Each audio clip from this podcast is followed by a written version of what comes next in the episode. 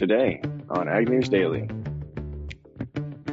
When she did ultimately pass, and I, I was having those thoughts about flower farming, you know, it was, gosh, probably like two weeks between that like initial thought and my grandmother passing, and I said, you know, I'm going to start a flower farm in her honor, and that's pretty much how it started. Hey, listeners, welcome back to another episode of the Ag News Daily Podcast. This is Tanner Win- Jiminy Christmas. This is Tanner Winterhoff alongside Delaney Howell. You What can't even say your own Wednesday name, Tanner. Morning. I was too busy thinking about happy trees and just I don't know what that means.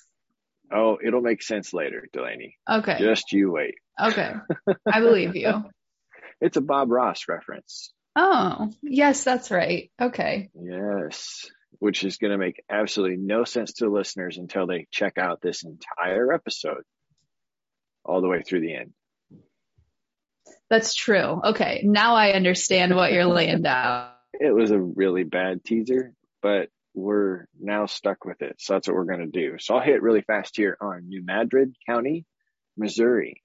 The Midwest's most famous earthquake zone was busy, busy Monday night, Delaney, producing more than a handful, six five and 3.1 just outside well, this is the boot heel of missouri just northeast of tennessee. So uh, a little seismic activity down there in the neck of the woods of some of our listeners in the boot heel of missouri Yeah, there's a lot of actually inclement weather going on, Tanner, because in parts of Nebraska and Kansas, there were some pretty large hailstorms that swept through, uh, let's see, yesterday into today. Yeah, no, sorry, Monday, yesterday into today. Um, and it's interesting. I was looking at Eric Snodgrass's morning newsletter and uh, one of his folks he works with there shared a photo of it from Taylor, Nebraska, and he held the hail chunk up to a quarter and it's much larger. It looks like almost softball sized hail, Tanner, that hit quite a bit of those two states, basically northern Kansas and eastern Nebraska. But nonetheless, there's a lot of severe storms sweeping through large swaths of the country because we also have the hurricanes going on in the Gulf of Mexico. I was listening to the radio this morning, Tanner, on my way to the gym, and they were talking about how hurricanes change names. Do you know the answer to why a hurricane could potentially change names? Uh, i always thought it was tropical storms turned into hurricanes. That's when the name changed. Why does a hurricane name change? Well, that might be part of it, but at least from what I heard on the radio this morning, and granted, I was listening to the highway on Sirius XM, so I'm not sure they're really like the most probably logical or reliable source for weather news, but they were sharing that basically when a hurricane switches paths and goes into a different body of water is when the name officially changes. Oh, I guess that would kind of make sense. I do Yeah. know that the hurricane names are alphabetical. Yes. So if you had if you had one that started with a D, the next one has to start with an E, um, as as they are produced. But I'm curious when that picture you saw of a quarter next to a hailstone. If the hailstone was that big, why didn't they choose something larger to compare it to? I also wondered that when I was looking at the photo. Maybe that's all he had on him and a quarter just worked best. It was in his pocket. I don't know. There you go. I got a quarter in my pocket. Going. no, I'm not even going to say it. We'll roll right in to the crop progress report. So a lot of progress, substantial progress made across the Midwest. Corn planting is now up to 86% completed and soybean planting is up to 66% completed. So when you look at corn, that was a 14 point jump and is right now nearly right on the five year average of 87%. Again, Iowa, Illinois leading the way for completion as they made big jumps, but North Dakota, as we will talk to a farmer from there tomorrow, is behind. They are only 56% planted and probably gearing towards a lot of preventative plant. Soybeans, like we said, 66%. That was an up, a jump upwards of 16%.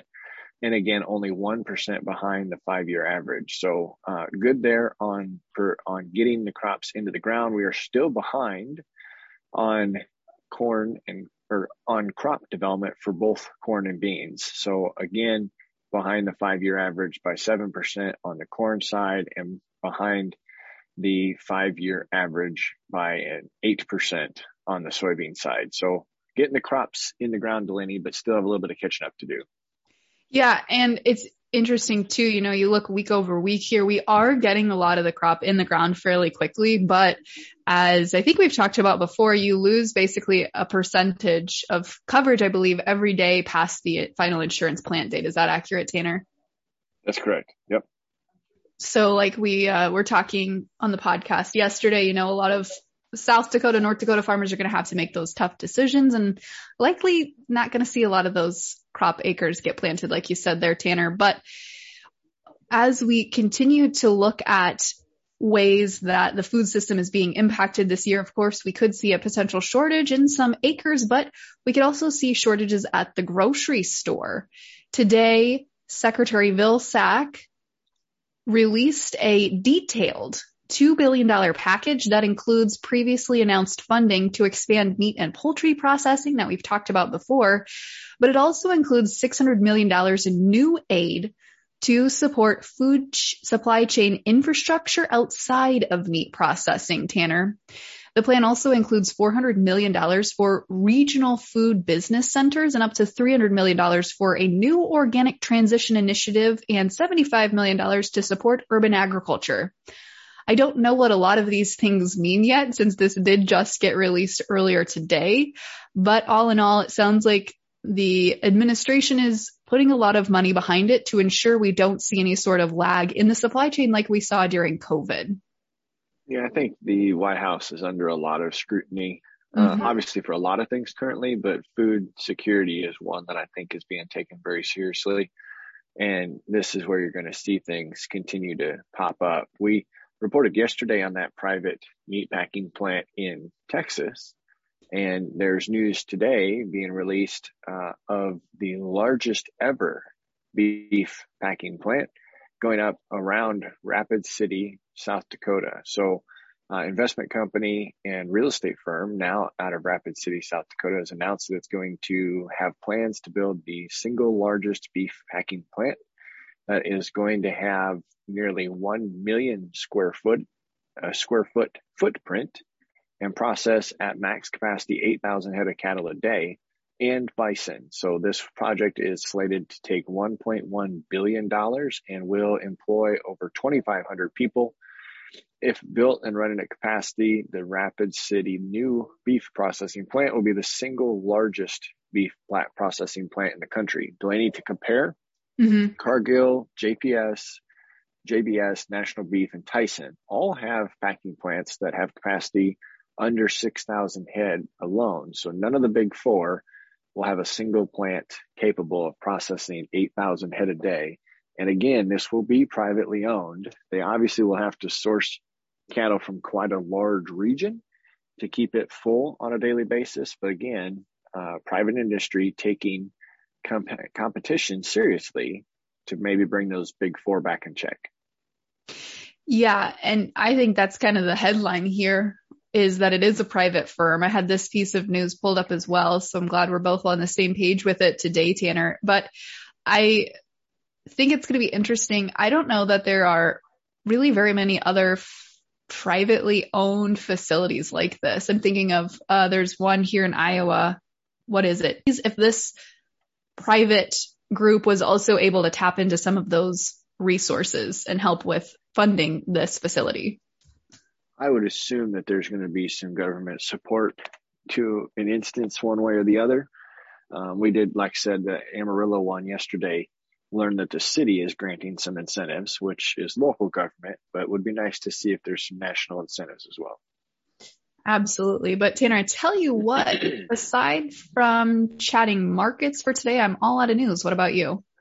I just have one last piece. Well, two pieces. One's small and seems kind of silly, but uh, the Third District Court of Appeals in Sacramento uh, did rule that bumblebees can now be classified as an endangered species in California mm. as being defined as fish. So the category of protected creatures under their state law now will include bees as the state appeals court r- ruled yesterday on Tuesday. So California's endangered species law, one of the nation's first, was put in place by Governor Ronald Reagan back in 1970. It says any bird, mammal, fish, amphibia, or reptile whose existence is threatened, including invertebrates, in the definition of fish. So now they are loosely tying back bumblebees to keep them protected as a fish. But the last real piece of news is that uh, another thing senators are pressing for is for the U.S. trade rep for, um, or Katherine Tai, the U.S. trade rep, to start planning to secure supplies for U.S. fertilizer going forward. So don't want to get into any shortage situations. And it's good to see our government being proactive. But on Tuesday, they had pressed Tai to secure current and new relationships with other countries that produce the fertilizers that U.S. farmers need. This came from Senator Roger Marshall of Kansas, Chuck Grassley, Iowa, Joni Ernst of Iowa, and Deb Fischer of Nebraska were the four pushing.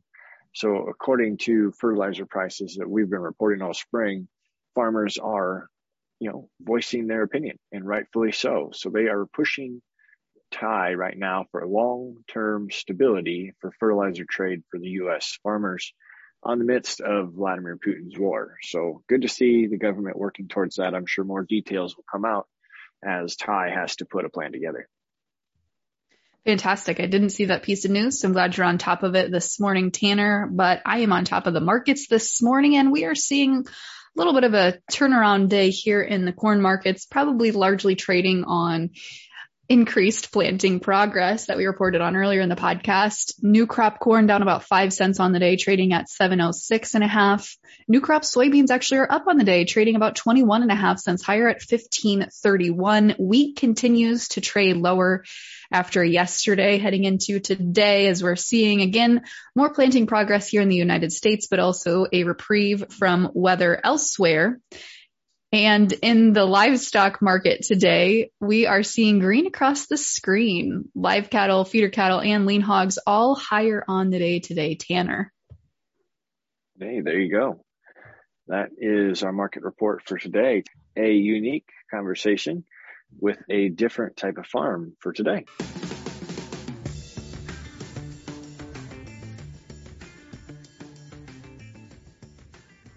Well, folks, today we're talking about a sector of agriculture we may not think of when we think ag and farming. We're talking today with Rachel Ross, owner and grower at Sunkissed Flower Farm. Rachel, thank you so much for joining us today. Yeah, thank you so much for having me. I'm excited to chat with you all today. So, Rachel, I've got to ask, how did you get into flower farming? Um, it was kind of um, not really planned heavily. It just kind of fell into my lap. It was a little serendipitous. I um, I do have a background in horticulture, so I studied environmental horticulture at University of Maryland College Park. I um, didn't really know what my direction was after graduating, but I interned in a plant diagnostic laboratory there and was hired full time upon graduation. And I'm still really interested in plant disease and pest control and things like that, which I'm sure we'll touch on later, some of those practices that I implement. Um, but we get all sort of uh, submissions from growers, including cut flower growers. And I remember we got a submission of some sort of crop. I believe it was actually ranunculus, um, which they get a lot of issues. Um, and I remember putting their information into the computer in our database and thinking, wow, like you can be a cut flower grower. Like you can just grow flowers like as a business. And I was very fascinated by that. And it was kind of a fleeting thought. Um, and then my grandmother had been suffering a bit. This was early 2020. And she ended up passing away in um, January of 2020. And she was kind of my um, garden plant buddy. She loved gardening. She loved uh, house plants. I've acquired all of those since she passed. And um, when she did ultimately pass, and I, I was having those thoughts about flower farming, you know, it was, gosh, probably like two weeks between that like initial thought and my grandmother passing. And I said, you know, I'm going to start a flower farm in her honor. And that's pretty much how it started. And it has, you know, since I started it in February of 2020, and since then it's just kind of um, cascaded into something pretty big, you know, in my opinion. I mean, I still grow on a very small scale, but it's uh, definitely bigger than just a tiny little garden, you know, where it started. that is a very cool story, and congrats for putting putting a statement into fruition as you put that together. But listeners, uh, one of the reasons this interview was sparked on our side of things was the conversation we shared with you last week from the EWG conversation around what regenerative practices farmers are doing, what what type of damage farmers are doing to the environment, uh, and I believe we've got a really good example here, off the wall, may it be, of how farmers of all types are protecting the environment. So, can you elaborate a little bit on the regenerative practices that you have in your operation? Sure. Yeah. Um, and I'll preface in, in, you know, I always like to give a little, um, you know, I'm no expert. This is still, I'm learning and doing things just trial and error and making lots of mistakes. But um, I try to learn and, and follow folks that kind of have paved the way a little bit. But some of the things that I like to do, um, I focus a lot on soil health. So I, you know, amend with lots of organic matter. I don't till at all, you know. Um, well, in full honesty, the very first, you know, thousand square foot plot that I did, I did um, use a sod cutter and a tiller that very first time because I hadn't learned about no-till practices and regenerative farming at that time. Um, but since then, you know, I use silage tarps to prepare new bed space or to terminate beds. I um, utilize a lot of cover crops as well. I um, use drip irrigation to be far more efficient with my water usage. I am located in Stevensville, Maryland, which is right on Kent Island. So we are a little island right in the Chesapeake Bay. So it's very much um, important for me uh, as a grower here to be very mindful of, you know, my impact on the environment. Um, so I also have a uh, native cutting garden that is in its second year, so it's starting to really show off right now. There's a lot of, um, you know, native plants in this area that are obviously have a lot more ecosystem services for native uh, insects and beneficials and, and things like that. I actually even have, uh, I just found this morning a family of bunnies in there, um, which is, you know, some people like probably cringe at the fact that there's bunnies near their garden, but I found that they actually feed more on the weeds than a lot of my actual crops. So, you know, I'm, I'm letting it be at this point. We're going to live, we're going to coexist happily as best we can. that's, that's funny. My wife and daughters found, uh, I don't know what you call them, a hatch, hatch of bunnies, a, a pod, what, I don't know what they're called, a litter. Um, anyway, a, a, group of baby bunnies in our flower bed and, uh, were quite young. They actually nursed them back with oh. cat formula. Who'd have thought we'd be experiencing a formula shortage for humans, but we could go out and buy cat formula. Um, so we had a nice little science project here early summer in our house. And I want to applaud you for, for trying these regenerative practices and take a uh, really silly shot here at the quote from your uncle Bob Ross that there are no mistakes, only happy accidents. So as we continue to learn across all sectors of ag, we just need to keep moving forward and make little changes. If it didn't work the first time, we do it better the second time, right, Delaney? I don't have a lot of flower experience. I took horticulture classes in high school and college, but didn't do a very good job. And I've never been one to keep plants and flowers alive when I try to have them here at home. So I'm curious to learn more about the flower industry. You mentioned cut flowers and different flower phases. How do you grow flowers on a mass scale and what does that process look like? Um, well, you broke up in a little bit at the beginning. It reconnected me, but I think I've got you now. Basically, just kind of asking about growing flowers on a large scale and and kind of what that looks like. Is that is that the question? Yep. Cool, cool. So basically, growing flowers on a large scale, it is something that's I think um, a little bit of like an exploding market. There's a lot of people. Um, that got into it, I think during COVID, it was kind of accidental for me to start my business, you know, in February of 2020, you know, right before everything kind of hit the fan.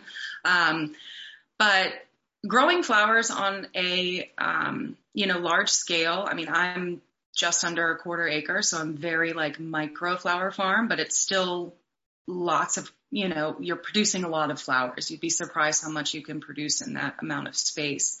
Um, but I don't, I don't have the experience with being, you know, a, a vegetable farmer or grower in those senses. Um, so I can't really do by comparison, but I think there's a lot of, you know, similarities between flower farmers and other growers. A, a lot of the same, you know, um, um, issues that you you may face. You know, we're dealing with, you know, I start everything from seed. I don't at this point haven't really bought plugs. Um, I think I bought eucalyptus plugs once, but everything else that I grow is is from seed in my grow room. So we start them um, in typical like you know whether it be 72 or 128 cell trays. You know, starting seed, growing them inside um, till they're about three four weeks old. You take them out, you harden them off, um, and you set up your beds for you know, production and there's a lot that goes into it with, you know, taking into account, you know, your sun exposure and the heights of everything. And so it's not like a, it's, it's funny when I go to market, sometimes folks are like, wow, you grow all these like in your backyard, you know, and it's a very like, um, it's a non-intentional type of, of statement, but you feel though, as though you have to kind of like, adjust it a bit because it's like, yeah, I harvest them from my backyard, but there's so much more than just like broadcasting a handful of seeds. It's very intentional and it's very, um, it's very time consuming to plan. You know, like I said, with the heights of things and days to maturity, you know, things are going to grow faster just because their maturity height is similar. I've learned this season, you know, I had a lot of things that, that grew faster than others and they shaded out a certain crop and then I didn't get, you know, a harvest off of it. Um, so it's, you know, you're not taking things to seed essentially to like fruit. Um, so there's not that extra level like you do with like vegetable farming and things like that. You know, you're taking it to flower stage, but every flower has a different, um, you know, ideal harvest period, you know, like zinnias, you have to wait till it's fully bloomed and you have to do this little like wiggle test to make sure it's ready to be harvested or it will, it will wilt or we call it zinnia meltdown where it won't hold. And, um, you have to be very conscious of harvesting everything at, at the optimal time for that specific variety so that it has, you know, the vase life for your customer. Um, and, there's different types of growing. You want to grow and sell wholesale. You, you cater differently to your crop than if you sell retail. Um, so there's so much more to flower farming than imagine. You know, I'm just in my, you know, second full year and I left my full-time job in the plant diagnostic laboratory last June because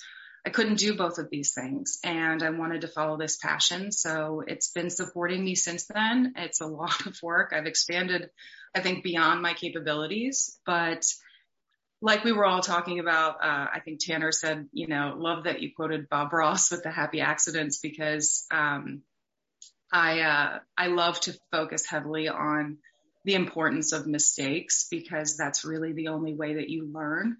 Um, if everything turned out perfect, every time you did it, you wouldn't learn anything and you'd be blindsided when you, something finally went wrong. So I actually feel pretty blessed when I mess something up because I'm like, okay, now I know exactly how to not do that again.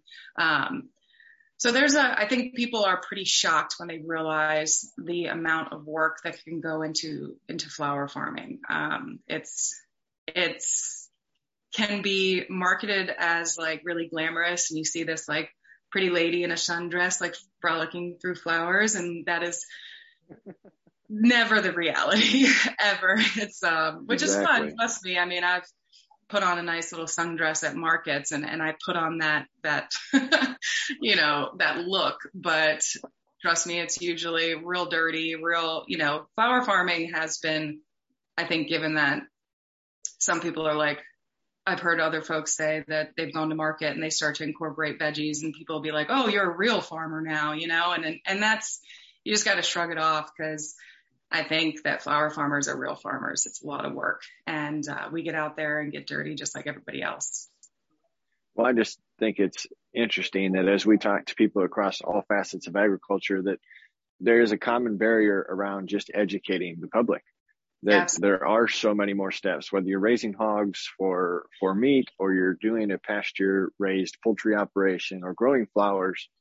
It just is such a large part of our lives that people are completely disconnected to. But as, as we kind of this interview brings full circle a couple others. We had a conversation last week with Megan Clark about what questions she wished a gentleman would have asked her at the Iowa State Fair about her show calf. So it's nice that we have people that are willing to tell others and teach others about what they have going on. But if our listeners want to connect with you more, how is it best that they find you on social media or a website, or how would you like them to do that? Yeah, I mean, I have I think a decent presence on um, social media. I do have a website as well. So, you know, I have my, my Facebook. Um, it's, you know, Sunkissed Flower Farm. It's, you know, I always have to, uh, so actually Sunkissed, my name came about, um, my, my mom's initials were SK. So Sunkissed is, that's the kind of the origination of the name, but it's not like the orange soda. It's Sunkissed, K-I-S-S-E-D.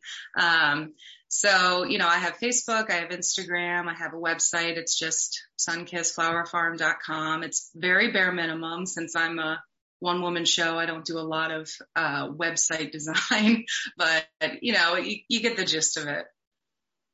Absolutely. Well, thanks again for joining us here on the podcast today. And I hope you have a great rest of your growing season. Awesome. Thank you all so much. It was a pleasure.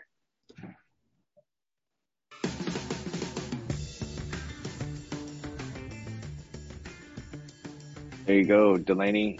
My little sneaky Bob Ross comment actually brought some value to that conversation, but it was fun learning about something new. It was. Good job, Tanner, sliding that in there. Yeah, that, that tells you all how my childhood went uh, and mm. the two or four TV stations that we actually had as a kid growing up. So that's true. Did you have like the antenna ears? You had to go bang on the TV and move them around a little. You're not quite that old though didn't have to bang on the TV, but you certainly did move the antenna around. Yes, I, I agree. I remember doing that as well. But Tanner, I tell you what, that's probably enough chit chat for today. Should we let the people go? Let's let them go.